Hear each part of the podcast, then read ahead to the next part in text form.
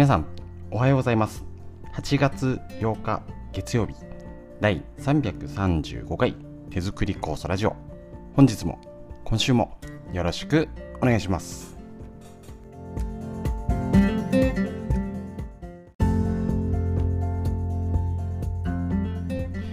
こちら手作り酵素ラジオは埼玉県本庄市にあります芦沢治療院よりお届けしております。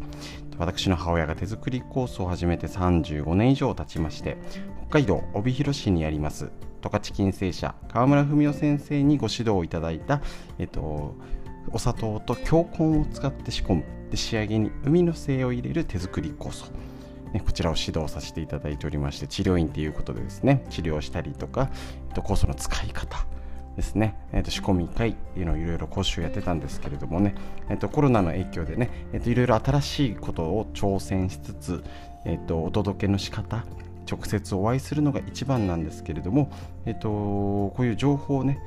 あの自分で仕込んだ酵素をどう活用しようかなっていうこと。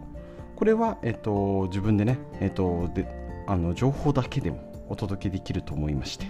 ぜひぜひちょっとねあのー、今度一つラジオ耳から聞くラジオということでぜひお届けしたいと思いますので本日もよろしくお願いします。今週もラインナップは一緒でフリーでお話しするコーナーと脳を元気にする東洋みんな知りたい東洋医学の知恵。このレ、えーと流れでお届けしたいと思いますのでよろしくお願いします。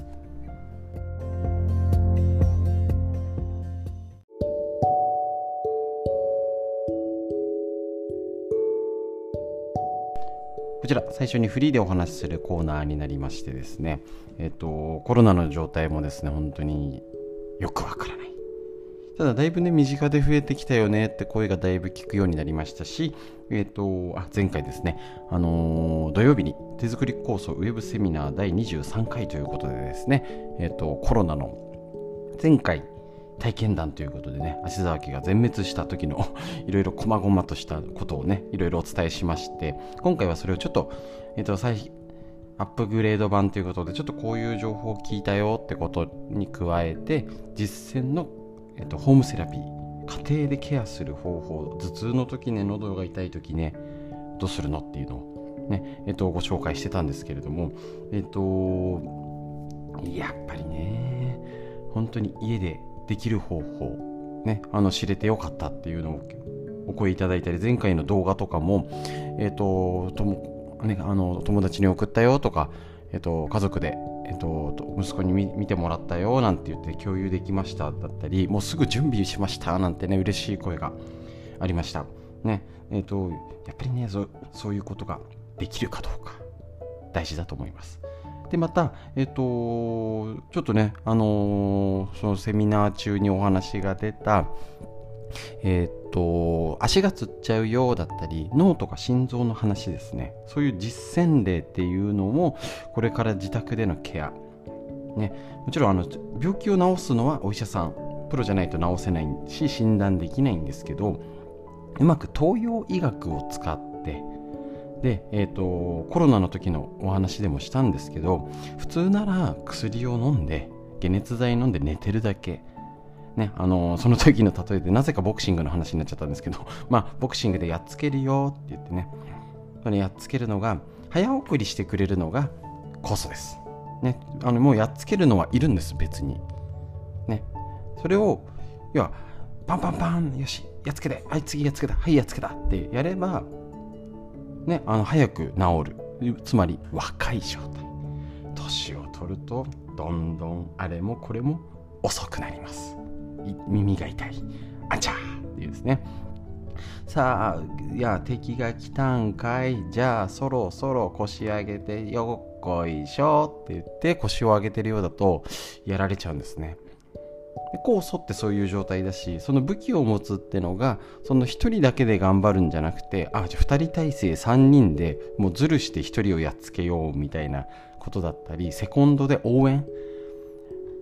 向こうガードが下がってるぞとかね足弱くなってるぞとかあそこ狙えとかって言ってあの応援してあげるこういうことだったら家でできるんじゃないってことなんですね。それを、えーと、例えば今度だったら心臓のことだったらどういうこと家でできるの？だったり、えーと、足がつる場合とかもねあのこういうのだったり、えーと、腹部調整ってことでもやりましたね。お腹の調整とかやりました。こういうことを、えーと、実際できると,、えー、と家で応援してとかね。直接治療する、ね、お医者さんよろしくねんだけど結局あの手術した後とか病気でできることと全然見てくれないこともあるし前も話しました、えっ、ー、と足があれか、えっ、ー、とリンパで腫れちゃってって言ってね足の塗り方とかってあってもあのもう手術しちゃえばお医者さんは病気か病気のプロなんでだるいね重いね辛いねっていうのは病気じゃない治してくれないんで。ねぜひぜひそんな感じで、えーと体の方のケアっていうのも全部自分で考えてやっていけたらと思います。しこれからどんどんねそういう、えー、とお知らせやり方を報告していきますので一緒に勉強していきましょう。これからコロナの状態が鈍化して増えるのが減っていくと思ってもまだ10日ぐらいはみんなね社会復帰できなくて大変です。いろいろが。だからまあひとまずは今の数字もね当てにならないんで8月いっぱいはこんなもんかな。9月から頭かな中旬かな。9月中には普通に動き出せたりして10月11月は元に戻るかなぐらいの感じでしてああまた冬増えたねみたいないつまで繰り返すんだよっていうようなことなると思いますけどまあまあもうねここまで来ちゃったらあのもう焦ってもしょうがないし政府の文句言ってもしょうがないしねやれることをちゃんと実践して足元見て生活できたらと思います。フリーの話以上です。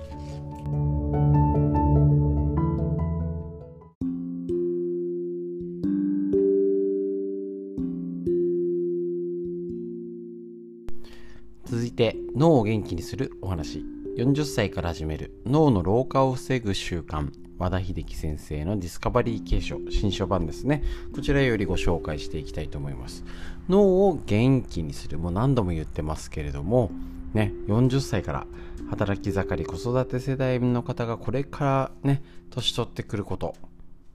気をつけなきゃですね。でもうだいぶ前に40代を過ぎ去っちゃった方々。えっといきなりね明日から急にボケちゃって誰だか、ね、旦那さんのとかね家族の名前がわからなくなるって人はほとんどいないんですよね。けどもうすでに衰えてるところ。で着目しないんですよほぼほぼ。ね。年だからって思うんだけどじゃあどういうことかなっていう具体的なことはしてないんだからやりましょうということでね月曜日から頑張っていきましょう。こちら実践方法をご紹介していきます。わからないことは素直に尋ねる。えっ、ー、とこちら40歳から衰える確認するとえっと、脳の前頭葉っていうところが衰えて感情が衰えると言われます。この感情っていうのは、えっと、特に脳の前頭葉を活性化するのに出力系インプット本読んだりとか中に入れることよりも出すっていうこと。ここなんです。年を取ると無口になりそれが老化を加速させるのであれば言い方を変えるとコロナの状況になって老化が加速させてるものと言ったら無口を改善させるのがアンチエイジングの最も手っ取り早い方法です。大事ですね。もう人と喋んないのはボケちゃいます。逆に超喋っててもうなんか口から生まれたのって人は元気なんです。もっともすでに無口になっている方にはそれは難しいと思われるかもしれません。ではなぜ難しいのでしょうか。無口になったのは脳のインデックス。これ検索する機能。何かなあれかなこれかなどれかなって探す機能が衰えて記憶が曖昧になったり思い出せなくなったりしたためあるいは人と話すと自分の知らないこともたくさん出てきて話題についていけないかもしれないとか。要は余分に考えちゃうから無口人に聞けない喋らないなんかニコニコしてれば済んじゃう。ボケるサインですね。しかし年を取ってはつらつしてる人というのは自分の知らないことや知りたいことがあるとわからないから教えてほしい。ほんとこれ。ほんとこれ。この姿勢を常に持ってます。たまたまじゃないです。常に持ってます。と聞き相手の説明に熱心に耳を傾けます。年関係ないですよ。年下だろうがあのー、ほほうほうってすごいちゃんと人声を耳をね耳を傾けて受け身っていうか今時での言い方で言うとマウントを取らない。私はこんなことも分かってるわよみたいな。ね。あの何そんなこと言うのとかっていう基準じゃないんですよ。ああそういうことを教えてもらいたかったって言われるんですよね。で自分なりの経験や実績を積んできたほど積極的に質問し教えを請います。松下幸之助氏は晩年になって自分にはわからないことがあれば初歩的なことでも自分の孫ほどの年齢の技術者や研究者に徹底的に聞いたと言います。こんなこと言ったらこんなこともわからなかったらこんなことを聞いたら恥ずかしい。これもう昔のね古き良きダメな日本ですよね本当にね。そんなプライドを捨て去ってわからないことがあったら聞けばいいという気持ちでとにかく話してみること。今で言ったらあの行動うちの子供とかでも一番下の子が23歳ぐらいでもうね Google を使いこなして文字はわからないけどえっ、ー、と音あの音声でアンパンマンって言ったらなんか動画が出てくるってことがね感覚的に分かっちゃうんですよ。勝てないですよね。でそういう時代になった時に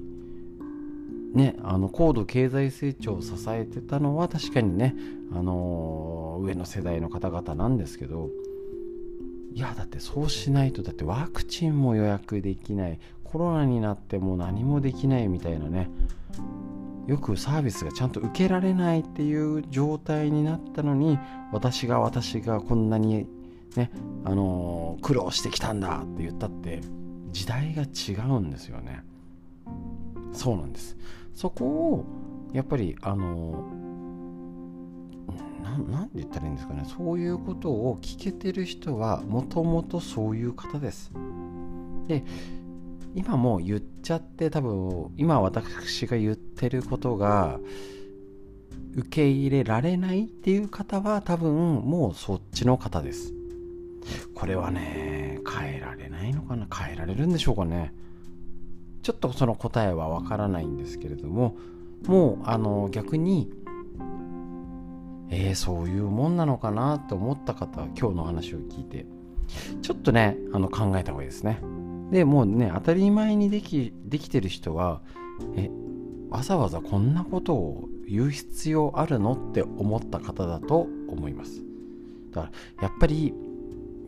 自分の日頃の言ってること起こっやってる行いっていうのを大事なんですね。しっかりねわからないことは質問しましょう。脳の話以上です。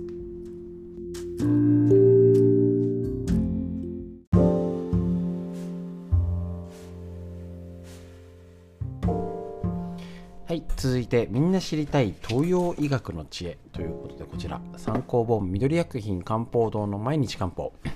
体と心をいたわる365のコツ桜井大輔先生の夏目社より出ているこちらの本から8月8日のページをご紹介したいと思います。もうね夏がねだいぶ押し迫ってきてもうね立秋ということで秋なんですよね。でもやっぱり急でもね暑くなるんですよねこの後ね。もう嫌になっちゃいます。天気予報見たくないです。週間予報。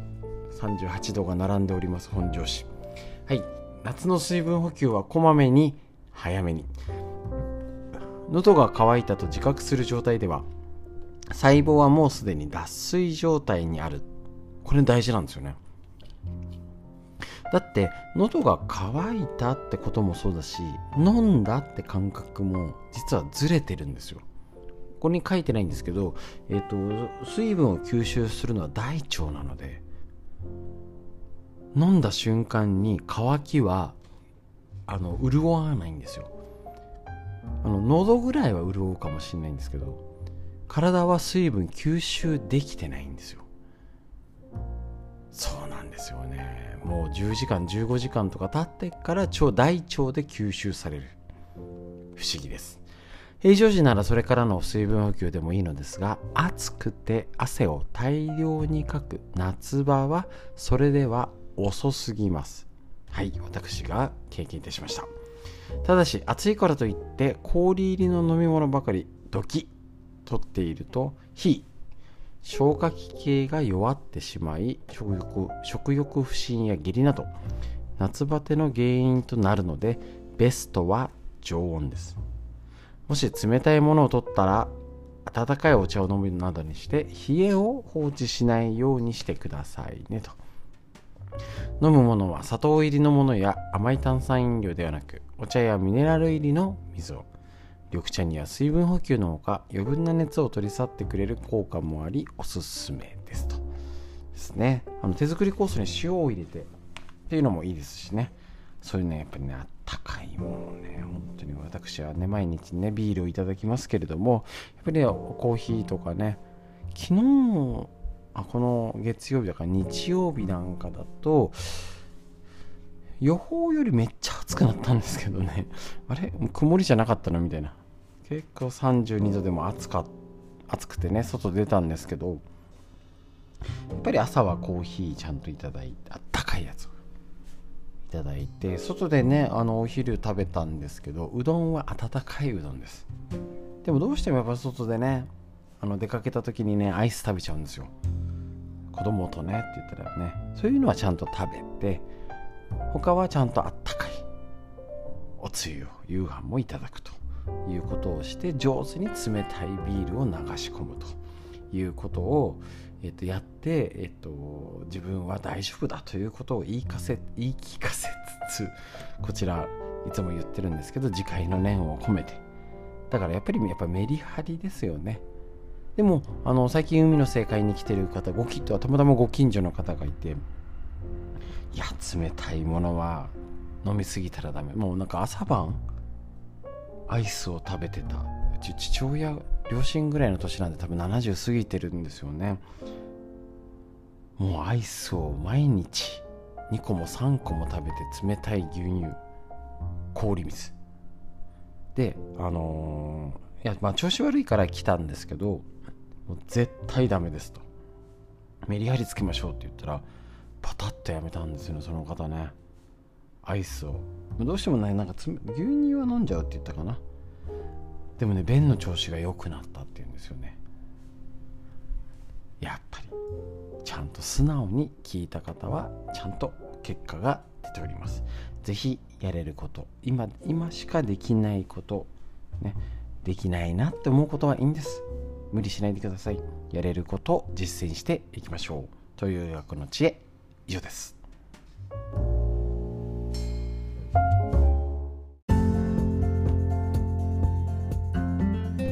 はい、ということで1週間をスタートいたしました。皆さん。暑いだのコロナだのね。いろいろある中で日々を上を向いて楽しく笑顔で生活していきましょう。こんな時だからこそです。ねあの誰もあのよくしてくれません。自分でするしかないんです。ねあの今度こうにしてくれたからああにしてくれたからねあのしてもらえないとかってなったらまずいです。脳的にもね。元気になるには自分で上を見て笑顔にね口角上げて笑顔にならないと誰もやってくれません。しっかりはい背中背中を動かしてね、上を見上げて天井を見上げて空を見上げてしっかり息吸って吐いて肩を回して背筋を伸ばしましょう。すぐ丸まっちゃいますよ。ボケちゃいますよ。はい息吸って吐いて素敵な一日が始まりました。皆さんにとってより良い一日になりますようにより良い一週間になりますように本日も最後までお聴きくださいましてありがとうございました。